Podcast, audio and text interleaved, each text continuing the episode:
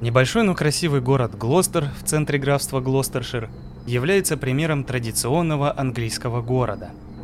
Это столица с очень древней историей, берущей свое начало как минимум со времен Римской империи. Земля Глостершира хранит в своих недрах множество древних артефактов и до сих пор притягивает внимание археологов и историков со всего мира – а 24 февраля 1994 года эта земля привлекла еще и внимание местной полиции. Конечно, полицейские заинтересовались не всей территорией графства, а лишь ее отдельным клочком на улице Кромвель-стрит в центре столицы.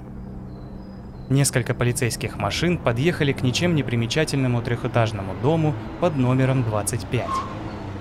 Возможно, вы подумали, что трехэтажный дом не может быть непримечательным, но для Англии это вполне типовая застройка.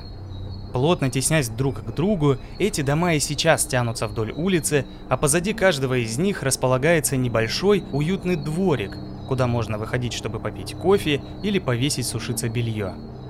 Вход в дом номер 25 находился на торце строения, в маленьком проулке между его собственной стеной и торцом небольшой протестантской церквушки адвентистов седьмого дня – Полицейские прошли через кованую калитку прямо к входной двери. Через минуту им открыла хозяйка дома, Розмари Уэст. Эта 41-летняя темноволосая женщина в очках и с короткой стрижкой выглядела старше своих лет из-за лишнего веса и не очень здорового образа жизни. А кроме того, она явно была не в духе.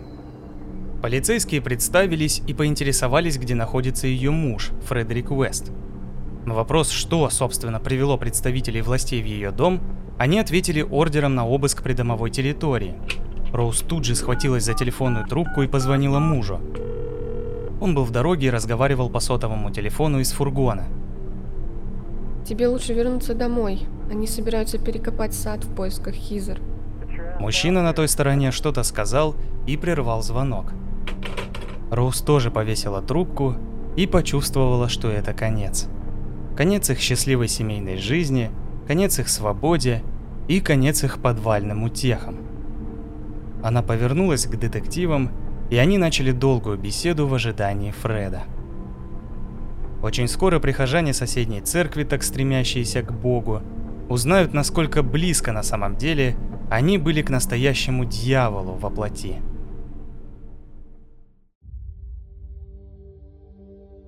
Здравствуйте! Вы слушаете седьмой выпуск третьего сезона подкаста «Золотой жук», а меня зовут Евгений. Как бы странно это ни звучало, поводом для этого выпуска послужила любовь. 10 августа я наконец-то женился и пока еще не до конца привык к своему официальному статусу мужа. И вот, разговаривая с женой, размышляя о браке и о том, что поддерживает искру любви у супругов в течение долгих лет – я каким-то образом, перескочив мыслями к своему любимому подкасту, понял, что ни разу не писал про семейные пары маньяков. Я отчетливо помню, что когда-то слышал об этом и даже что-то писал в посте в группе ВК, но до полноценного выпуска дело так и не дошло. В общем, я решил, что пришло время пополнить нашу жуткую коллекцию маньяков самой страшной супружеской парой в истории Англии, а может быть и вообще.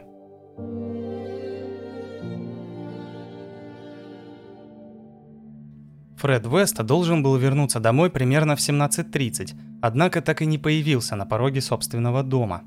Вместо этого он сам приехал в участок примерно в 19.40. Темноволосый кудрявый мужчина, немного за 50, выглядел вполне безобидно и неподозрительно. С виду хозяин дома был спокоен и лишь сетовал, что полицейские собираются разрушить его внутренний дворик, и не понимал на каком основании. Его пригласили на допрос к констеблю Сэвидж – которая объяснила, как обстоят дела. Все дело было в одной из их дочерей, Хизер Н. Она пропала еще в июне 1987 года в возрасте 16 лет, и до этого дня ее местоположение оставалось загадкой. Родители даже не подавали заявление на розыск, считая, что она ушла из дома и живет своей жизнью. У пары же было еще пять детей, о которых нужно было заботиться, и поэтому они отпустили дочь. Кроме очевидного подозрительного равнодушия со стороны Читы Уэст, полицейских волновал и другой факт. Недавно, в 1992 году, все их дети были отданы под опеку приемной семьи, потому что стало известно, что Фред неоднократно насиловал своих дочерей. После нескольких таких эпизодов, одна из них рассказала обо всем другу в школе, а тот передал ее слова своей матери. Женщина подала заявление в полицию, и вскоре дети были спасены, а против Фреда было возбуждено уголовное дело. Он признался и указал на Розмари в качестве сообщницы – Однако, когда дело дошло до суда, ключевые свидетели отказались давать показания, поэтому супругов временно отпустили. Детей, само собой, домой не вернули. Их разместили во временном приюте, располагавшемся в тогдашнем конференц-центре Совета графства. Там с ними начали работать психологи, социальные работники и полицейские. Не сразу, но со временем социальные работники обратили внимание на жуткую семейную шутку, так они это называли – которой говорится, что Хизер находится под патио, и внутренний двор выложили камнем как раз когда пропала их сестра. В 1992 году она была проигнорирована, но дети повторяли ее множество раз, и летом 1993 года полиция прислушалась к их словам. Началось новое расследование, и к февралю 1994 был получен ордер на раскопки в патио Уэстов – во время допроса Уэст очень нелестно отзывался о своей дочери. «Многие девушки исчезают, берут другое имя и занимаются проституцией», — говорил он будничным тоном. А кроме того, по его словам, Хизер была лесбиянкой и наркоманкой. В то же время детектив-сержант Терри Аньенс и констебль Дебора Виллиадс допрашивали миссис Уэст, и она говорила им то же самое. Допрос закончился в 21.41, и вскоре домой приехал и Фред, после чего пара пошла выгуливать собак в парк. На следующий день около 11 утра детективы-констебли Сэвидж и Лоу снова приехали к Вестам для того, чтобы поговорить об их родственниках. Дверь открыл Фред и провел полицейских в гостиную, где Розмари смотрела телевизор. Когда разговор зашел о родителях Роуз, она наотрез отказалась рассказывать о своем прошлом, и Фред вывел ее из комнаты – он был чем-то озабочен. Спустя пару минут он вошел в гостиную и спросил полицейских. «Мы можем пойти в полицейский участок?» Все трое вышли из дома и сели в автомобиль. Там Фред признался, что это он убил свою дочь и что Роуз ничего об этом не знает. Констебль Сэвич тут же его арестовала и доставила в участок. Через час его жена тоже была арестована и доставлена в полицейский участок города Челтнам – расположенного в 20 минутах езды от Глостера. В 16.31 Розмари Вест была допрошена и полностью отрицала свою причастность к пропаже дочери, в то время как ее муж уже начал свой ужасный рассказ. По словам Фреда, в тот день Хизер поругалась с родителями. Они спорили, и Хизер начала смеяться над ним. Фред, не сдержавшись, дал ей пощечину, а затем схватил за горло, чтобы она прекратила издеваться – Похоже, он не рассчитал силы и слишком поздно понял, что дочь не может дышать. Та посинела и потеряла сознание. Не обладая знаниями о том, что нужно делать в этой ситуации, Фред отнес бездыханное тело девочки в ванну и облил холодной водой. Но это не помогло. Хизер была мертва. Тогда отец решил избавиться от тела и поэтому попробовал засунуть его в большое мусорное ведро. Однако тело туда не помещалось. Он понял, что ему придется сделать. Прежде чем начать резать собственную дочь на части, Фред дополнительно придушил ее колготками.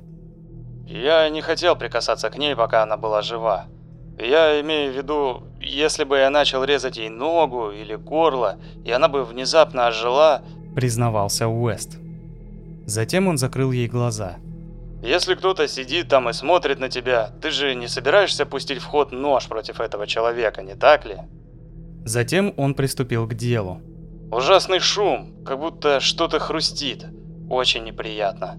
Описывал Уэст, как отрезал Хизер голову. Когда с головой было покончено, отец принялся за ноги. Я выкручивал ей ступню, пока не услышал один мощный треск. Иногда вроде как отвалилась. Когда конечности были отделены от тела, девочка поместилась в мусорное ведро, которое Фред спрятал от остальных членов семьи. Ночью он вынес остатки во двор и закопал. Этим же вечером Уэста отвезли домой, чтобы он показал место, где захоронил останки. 26 февраля 1994 года во дворе дома номер 25 по Кромвель-стрит начались раскопки. Тем временем полиция продолжала допрос Фреда Уэста. В 13.32 он резко изменил свои показания и начал все отрицать. Возможно, в данный момент она находится в Бахрейне, работая на наркокартель. У нее есть Мерседес, шофер и новое свидетельство о рождении. Заявил подозреваемый. Он утверждал, что они могут копать, но останков Хизера они там не найдут. И тогда он действительно не соврал, отчасти. В месте, указанном Уэстом, было найдено три кости, но ни одна не принадлежала Хизер. Полиция заподозрила неладное и снова обратилась к Фреду за объяснениями. Тогда он попытался снова признаться, что убил свою дочь и что только ее останки лежат в их саду. Спустя еще некоторое время, чуть в стороне от места указанного Фредом, полицейские нашли бедренную кость, которую действительно идентифицировали как останки Хизер Уэст. Детективы вновь допросили Фреда, и в 19.17 26 февраля он признался, что эти останки принадлежат девушке по имени Ширли Робинсон. Еще через пару часов он признался в третьем убийстве. По его словам, это была подруга Ширли. В течение следующих 9 месяцев Фред рассказывал все больше подробностей. По его наводке, полиция обнаружила останки еще как минимум 9 женщин в подвале дома. СМИ, конечно же, почти сразу прознали о том, что в Глостере происходит что-то ужасное и сенсационное. Газеты прозвали дом на Кромвель-стрит «домом ужасов», и жители были шокированы тем, что происходило прямо в центре их города – по ходу дела Роуз все отрицала и утверждала, что ничего не знала об ужасных действиях мужа. Но полиции трудно было в это поверить. Они начали копать с самого детства обоих супругов, и на поверхность всплыли чудовищные тайны сразу двух семей. Фредерик Уолтер Стивен Вест родился 29 сентября 1941 года в деревне Матчмаркл, графство Херрифордшир, расположенном примерно в 200 километрах от Лондона на западе Великобритании. Его родители, Уолтер и Дейзи Уэст, были бедными фермерами, а Фред был вторым из шести детей семейства. Об отношениях в семье можно судить по словам самого Уэста и официальной информации – Официально он был очень предан своей матери, но и отец относился к нему нормально. По словам Фреда, его отец был довольно жестоким и холодным человеком, который постоянно насиловал своих дочерей, руководствуясь принципом «я создал тебя, поэтому имею право обладать тобой». «Делай то, что хочешь, только не попадайся», — говорил ему отец по его словам. Кроме того, он заявлял, что в возрасте 12 лет подвергся домогательствам со стороны матери – Однако доказательств этому не было обнаружено.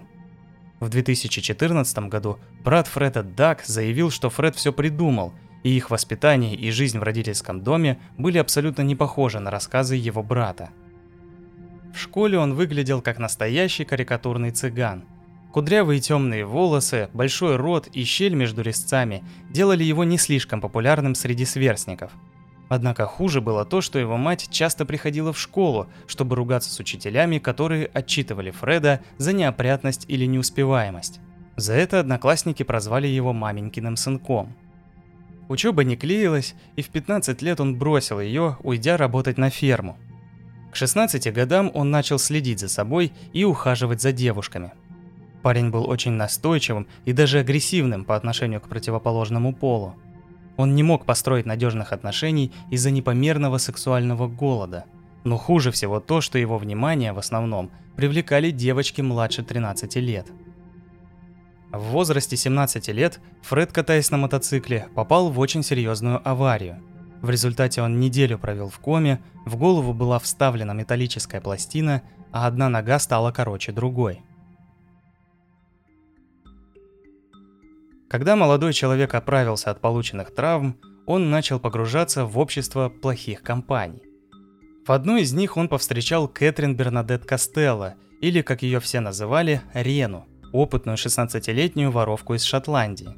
Они стали любовниками, но через несколько месяцев она должна была уехать домой, поэтому их роман прекратился. В поисках удовлетворения своих желаний Фред попробовал пристать к одной из девушек на пожарной лестнице молодежного центра, где они оба тусовались, за что та столкнула его с этой лестницы. Уэст ударился головой и потерял сознание.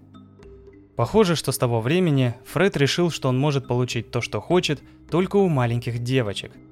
В 20-летнем возрасте, в 1961 году, он попал под суд за растление 13-летней подруги семьи Уэст, которая в результате забеременела. При этом он не выказывал никакого раскаяния и вопрошал, ну разве не все так делают? В то же время его вместе с другом поймали на краже из ювелирного магазина ремешка для часов и нескольких портсигаров – Такое поведение сына привело Читу Уэст в ярость, и они выгнали Фреда из дома. Он начал работать на стройке, где регулярно воровал материалы. В 1962 родители разрешили ему вернуться домой, и в то же время в Матч Маркл вернулась его давняя подружка, Рена. Она сразу разыскала бывшего бойфренда, и их роман возобновился. Однако она приехала не совсем одна – Работая проституткой, Рена забеременела от какого-то водителя автобуса азиата. Фреду в целом было все равно, но вот его родители были этим крайне недовольны. Тогда он соврал, что ребенок его, а затем тайно женился на Рене. После свадьбы, пока его жена еще не успела родить, они собрали вещи и переехали в Шотландию, город Котбридж. Там на свет появилась первая, хоть и не родная дочь Веста, Шармейн – Конечно, она совершенно не была на него похожа, поэтому он попросил Рену сказать родителям, что их ребенок умер при родах, и они удочерили девочку. Семейная жизнь пары с самого начала была тяжелой. Рена была далеко не пуританкой, время от времени подрабатывала проституткой. Однако даже для нее либидо и сексуальные предпочтения мужа были чересчур. Его привлекали связывание и садизм – и притом он требовал этого в любое время дня и ночи, совершенно не беспокоясь о желании супруги. Казалось, что Фред любит свою семью, однако в то же время он постоянно изменял Кэтрин, зачастую с несовершеннолетними. Какое-то время он работал мороженщиком и разъезжал по городу на фургоне, возле которого постоянно толпились дети и подростки – он все время был в центре их внимания, рассказывал истории и казался вежливым и искренним. Надо ли говорить, как именно он это использовал? Так прошло два года. В 1964 году, несмотря на наклонности мужа, Рена так и не бросила Фреда, а наоборот, родила ему собственную дочь, Анну Мари Уэст. Вскоре они познакомились с девушкой по имени Анна Макфол – это была несчастная душа, которая недавно потеряла парня в результате несчастного случая. 4 ноября 1965 года, работая на фургоне, Уэст стал участником ДТП, унесшего жизнь четырехлетнего ребенка. Он не был виноват, но это событие плохо отразилось на его репутации на работе и у соседей. Поэтому в конце 1965 года семья Уэст, няня их детей Иса Макнейл и Анна Макфол переехали обратно в Глостер. Там он вынужден был пойти работать на скотобойню, и если сначала это был способ прокормить свою семью, то со временем Фред начал привыкать и даже получать от этого удовольствие. Колин Уилсон, автор книги «Сад трупов», писал «Ясно одно. На каком-то этапе у Уэста развелась болезненная одержимость трупами, кровью и расчленением. До сих пор нет никаких свидетельств того, что он проявлял какой-либо подобный интерес. Таким образом, похоже, что сексуальные извращения Фреда Уэста постепенно становились все более навязчивыми в период после его женитьбы, и данные свидетельствуют о том, что некрофилия и желание калечить трупы начались в период его работы мясником. В 1966 году Рена и Иса больше не могли терпеть характер и наклонности Фреда, поэтому уехали обратно в Шотландию. Она хотела забрать дочерей с собой, но муж ей не позволил. Таким образом, с ним остались дочери и Анна Макфол, которая стала за ними ухаживать. Постепенно отношения девушки и Фреда переросли в роман, и в 1967 году она забеременела – все это время Рена приезжала навещать детей, и это не нравилось новой любовнице Фреда. Она все время давила на него с требованием развестись и жениться на ней. В результате, в августе 1967 года, на восьмом месяце беременности, она внезапно исчезла. Никто не подавал заявление о ее пропаже, и только в 1994 году стало известно, как Фред обошелся с неугодной любовницей. В то время они жили в трейлерном парке Лейкшир Караван Парк в деревне Бишоп Клифф, Глостер – Убив беременную женщину, он методично расчленил ее, отрезал пальцы на руках и ногах и захоронил останки неподалеку от парка. Вскоре Рена, живущая на тот момент в Глазго, больше не смогла терпеть разлуку с детьми и вернулась к Фреду.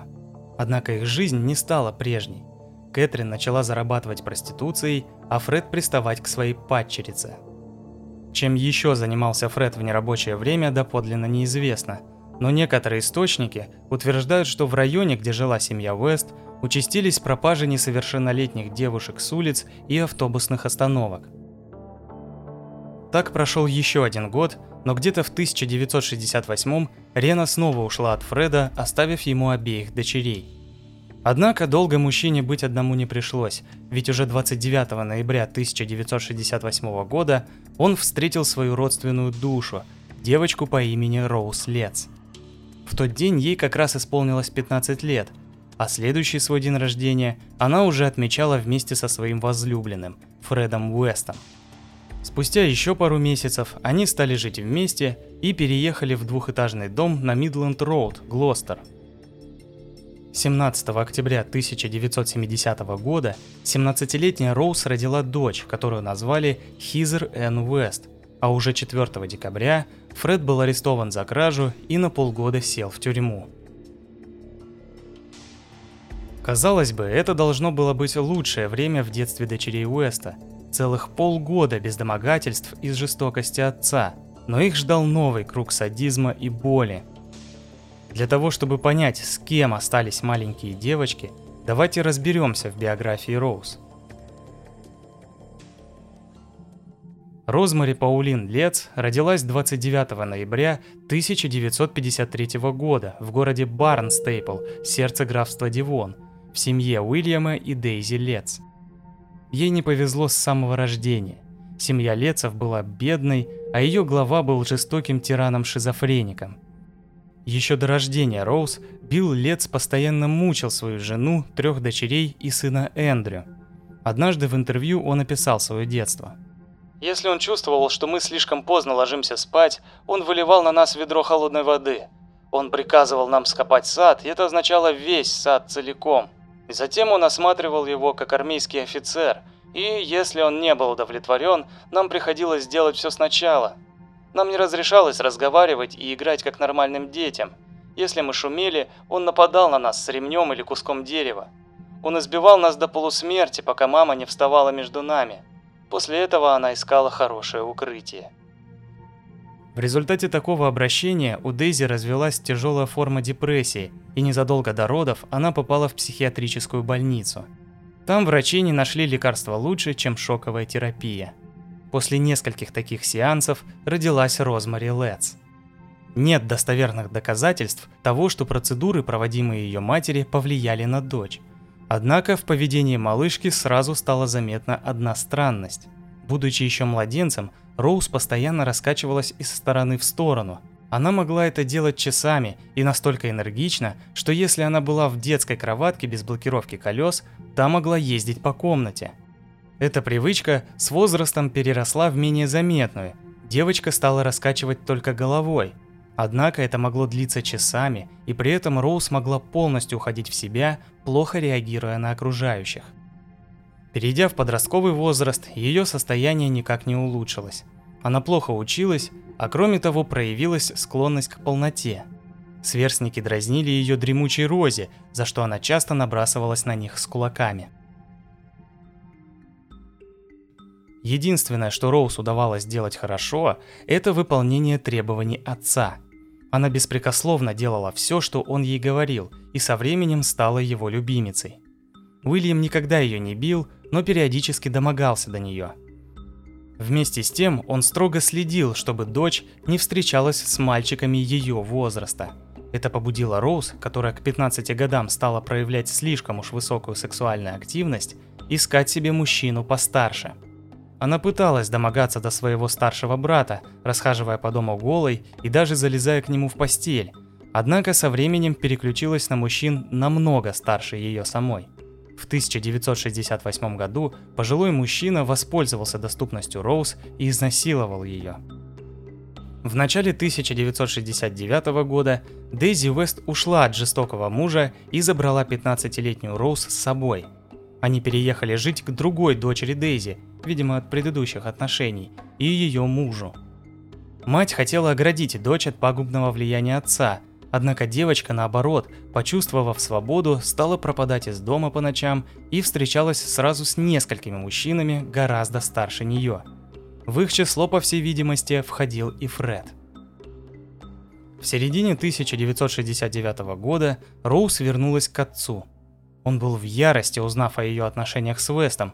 Он угрожал ему позвонить в социальную службу, однако это не мешало Роуз ходить к Фреду и присматривать за его дочерьми. К концу года стало понятно, что Роуз беременна от Фреда, и она переехала сначала к нему в Лейкхаус Караван Парк, а затем и в Глостер – в 1970 году Роуз родила Хизер Н, а в декабре осталась одна с тремя детьми, пока Фред отбывал свой срок в тюрьме. Жить стало значительно сложнее, и психически неустойчивая Роуз начала часто выходить из себя и срываться на неродных дочерях. В июне 1971 года Анна Мари внезапно осознала, что ее сестры Шармейн нет дома. Она спросила об этом Роуз, и та ответила, что девочку забрала ее родная мать, Рена – Однако это, конечно же, было не так. В будущем выяснится, что во время одного из срывов, когда Розмари избивала девочку, Шармейн уже не могла плакать. Это выводило опекуншу из себя, и в какой-то момент она убила девятилетнего ребенка. Она была женщиной, совершенно не владеющей собой. Когда она выходила из себя, то становилась своего рода маньяком. Расскажет в будущем Анна Мари о матери – Вскоре Фред вышел из тюрьмы и по возвращении узнал об инциденте. Он не слишком расстроился, взял тело девочки, расчленил его, отрезал пальцы рук и ног, а также колено и чашечки, а затем закопал останки под кухонным полом их дома. Это убийство связало их навсегда и стало отправной точкой в их кровавом и извращенном хобби. Однажды Билл Лец пришел, чтобы забрать свою дочь у Фреда, но она отказалась и сказала отцу – ты его не знаешь. Нет ничего, чего бы он не сделал. Даже убийство. Тогда Биллу показалось, что она была расстроена. Он ушел, но вскоре еще не раз приходил к своей дочери в качестве клиента. Фред и Роуз идеально подходили друг к другу в сексуальном плане. Они оба не могли сохранять моногамность и оба хотели чего-то особенного, извращенного. Это стремление нашло выход в новом хобби пары – Роуз стала подрабатывать проституткой, а Фред сделал несколько эротических фото девушки и выложил в журналах и газетах, где рекламировались сексуальные услуги. Для этих целей они специально выделили одну из комнат, где в стене были проделаны небольшие отверстия, чтобы Фред мог смотреть, как его любовница работает.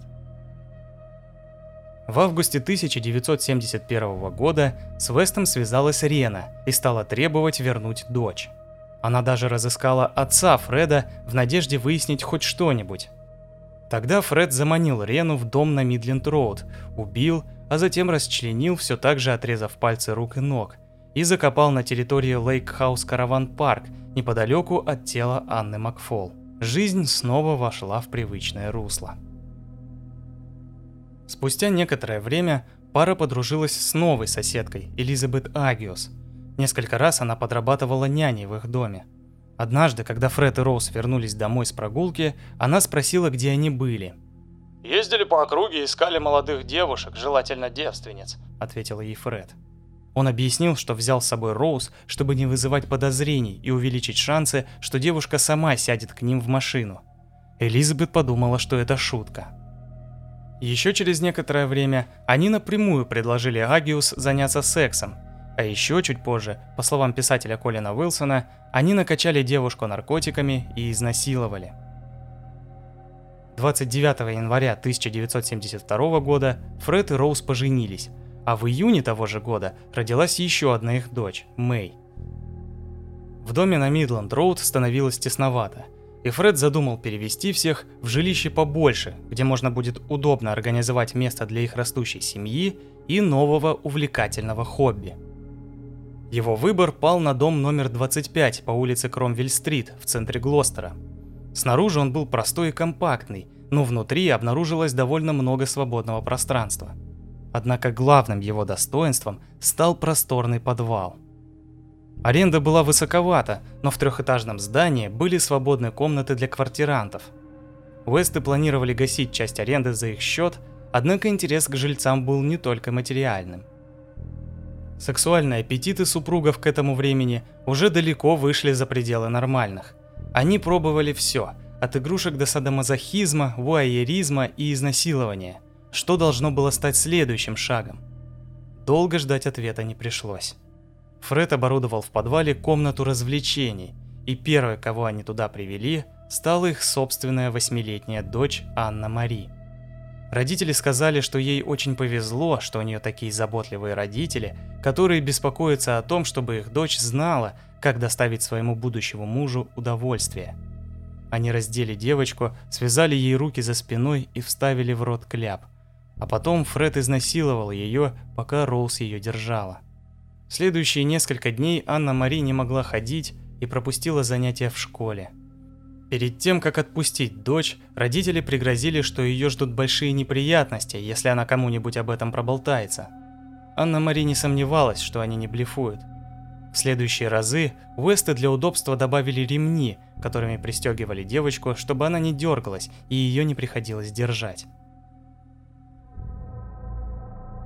конце 1972 года испытания камеры пыток были окончены, и пара решила попробовать найти новую игрушку на улице.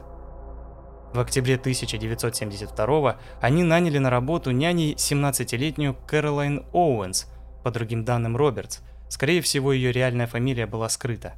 Они предложили ей работу с проживанием и убедили ее родителей, что позаботятся о ней. В то же время оба супруга не могли унять своего вожделения – они настолько увлеклись девочкой, что начали соревноваться, пытаясь ее соблазнить. Когда Кэролайн поняла, что происходит, она нашла пару отвратительной и ушла. В декабре 1972 года Уэсты смогли заманить ее в свой дом, извиняясь и предлагая загладить вину за чашечкой чая. Они напали на нее и изнасиловали, но не убили. Они решили, что смогут запугать ее. «Я запру тебя в подвале и отдам моим черным друзьям. А когда мы закончим, мы убьем тебя и похороним под брусчаткой Глостера», — сказал ей Фред перед тем, как отпустить. Она поверила ему, однако скрыть насилие не удалось. Мать Кэролайн увидела синяки и вытянула из дочери всю правду. Шокированная женщина подала заявление в полицию, и в январе 1973 года состоялось судебное заседание. Все могло быть кончено в тот момент, но когда дело дошло до показаний Кэролайн, она не смогла убедить суд в том, что это было именно изнасилование. Суд отказывался признавать, что эти многодетные супруги могут быть настолько жестокими. В итоге суд постановил, что 17-летняя девочка была согласна на секс с 19-летней Роуз и 31-летним Фредом и обязал их выплатить штраф 50 фунтов за непристойное поведение. В начале 1973 года Весты завели дружбу с 20-летней швеей по имени Линда Гофф. Через некоторое время она переехала в дом на Кромвель-стрит, чтобы работать у них няней. Вместе с тем она состояла в сексуальных отношениях с супругами.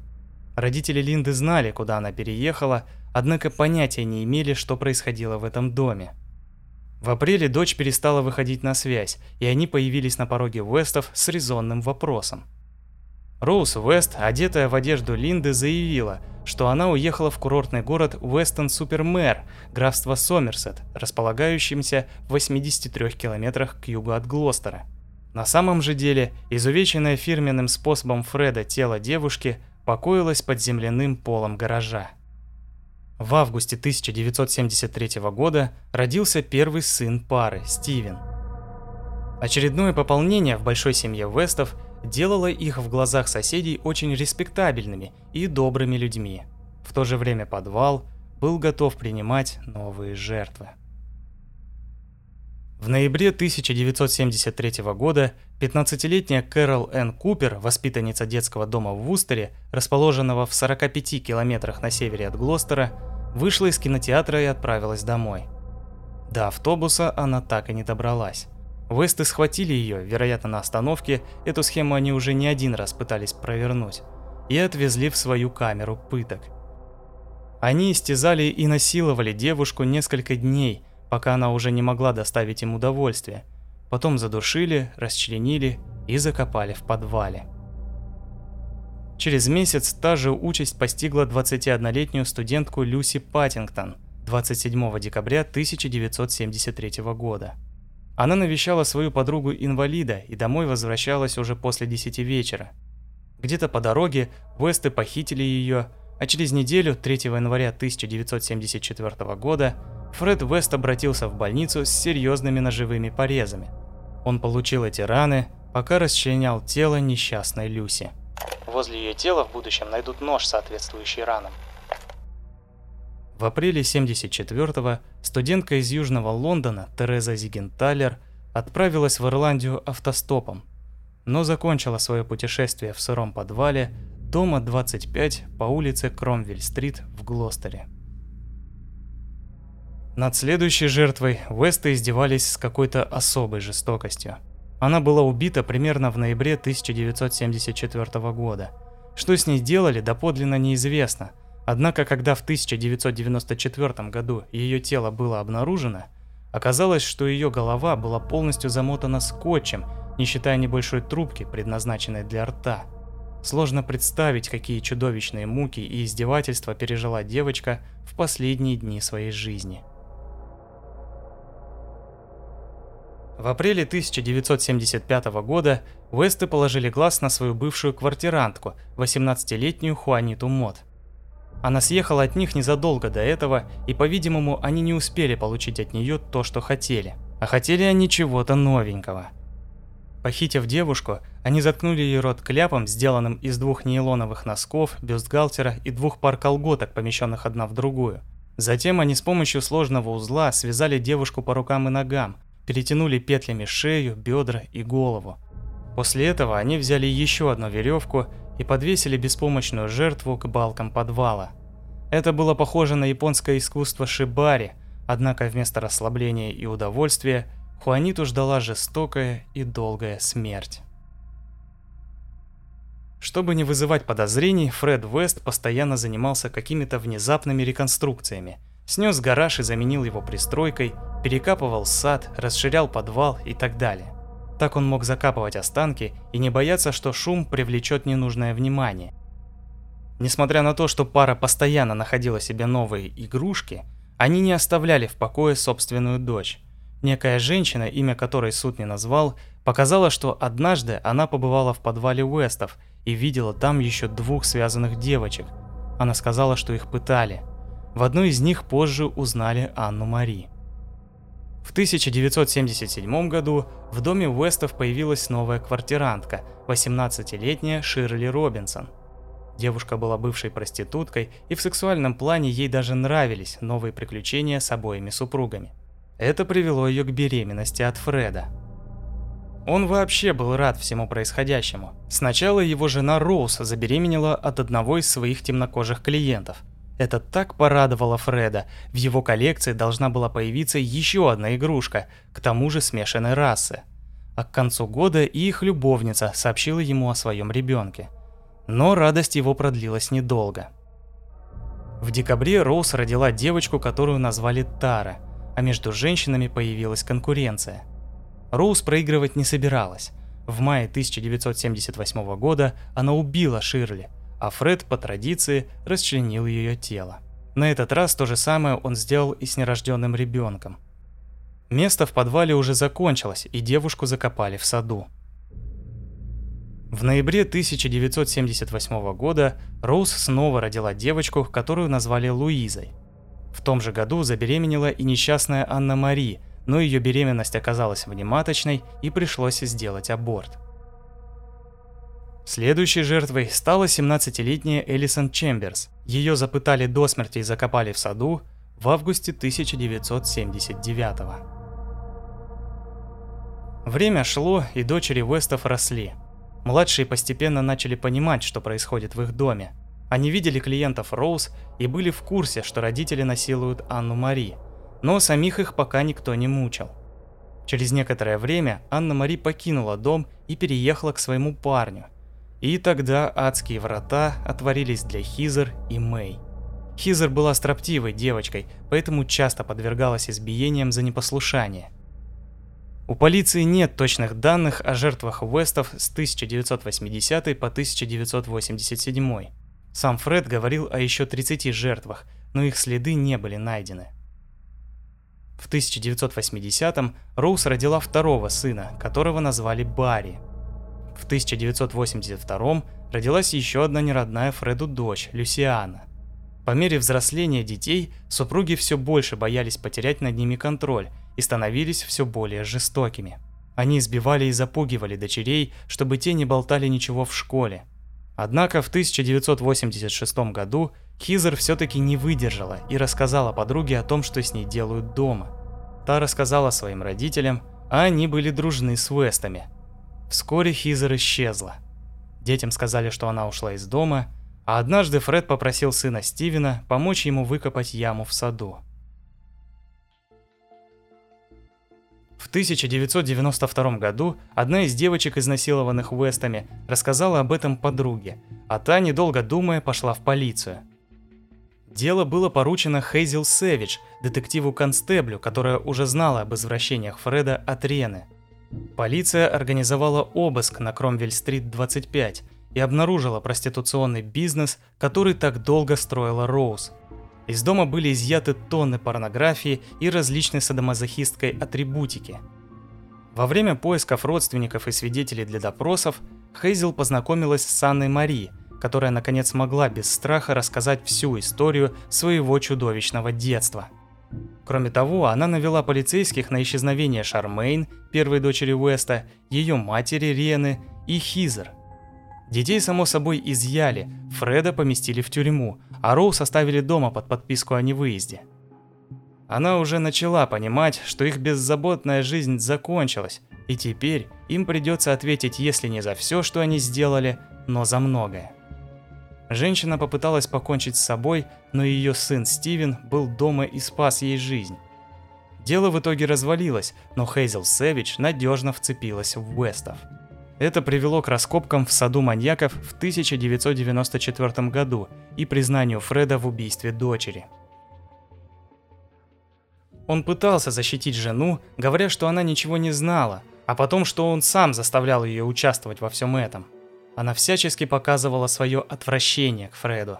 На совместном слушании он хотел утешить и обнять ее, но она отстранилась от него, а потом заявила, что ее от него тошнит.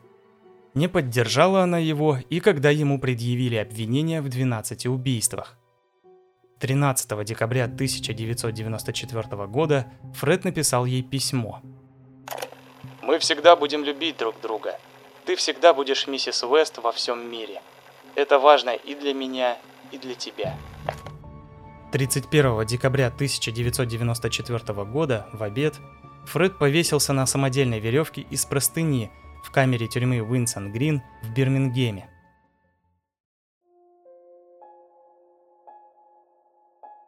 Что касается Роуз, то до нее дело дошло 3 октября 1995 года. Она рассчитывала на смягчение наказания за счет того, что Фред признался в единоличном убийстве всех этих девушек. Но некая Джанет Лич, которая присутствовала на допросах Фреда как свидетель, разрушила ее защиту – он признался ей, что Роуз самолично убила Шармейн и Ширли Робинсон, даже без его участия, а также что участвовала и более того, планировала многие из их издевательств и убийств. От шока у Джанет тогда случился инсульт, и она попала на некоторое время в больницу. До разбирательства этих показаний не было обвинения, потому что Лич решила рассказать обо всем только после смерти Фреда. Таким образом, Розмари Уэст была признана виновной в убийстве всех десяти девушек, останки которых были найдены в доме. За каждое преступление она получила пожизненный срок. На данный момент Роуз находится в тюрьме Ее Величества Нью-Холл во Флоктоне, Западный Йорк, и продолжает отрицать свою вину. Адвокат, представляющий ее в течение последних 12 лет, надеется, что когда-нибудь она захочет обрести искупление, извиниться перед семьями погибших и пролить свет на многие нераскрытые исчезновения несовершеннолетних девочек. Зловещий дом ужасов, располагавшийся бок о бок с церковью, был снесен в 1996 году, после того, как его выкупил городской совет за 40 тысяч фунтов. Думаю, на этом можно закончить нашу историю. Поразительно, насколько отвратительные вещи могут объединить людей и какие ужасающие последствия несет союз двух маньяков. Ведь если подумать, люди намного лояльнее относятся к семейным парам. Кажется, что нет ничего более нормального и надежного, чем семья. Но даже этот светлый образ настоящие монстры в человеческом обличии используют как маску, чтобы затеряться среди ничего не подозревающих людей. Спасибо, что присоединились ко мне в этом выпуске. Фотографии Уэстов, их детей и дома вы, как всегда, сможете найти в текстовой версии в ВК. С вами был подкаст «Золотой жук». Меня зовут Евгений. До встречи в следующих выпусках.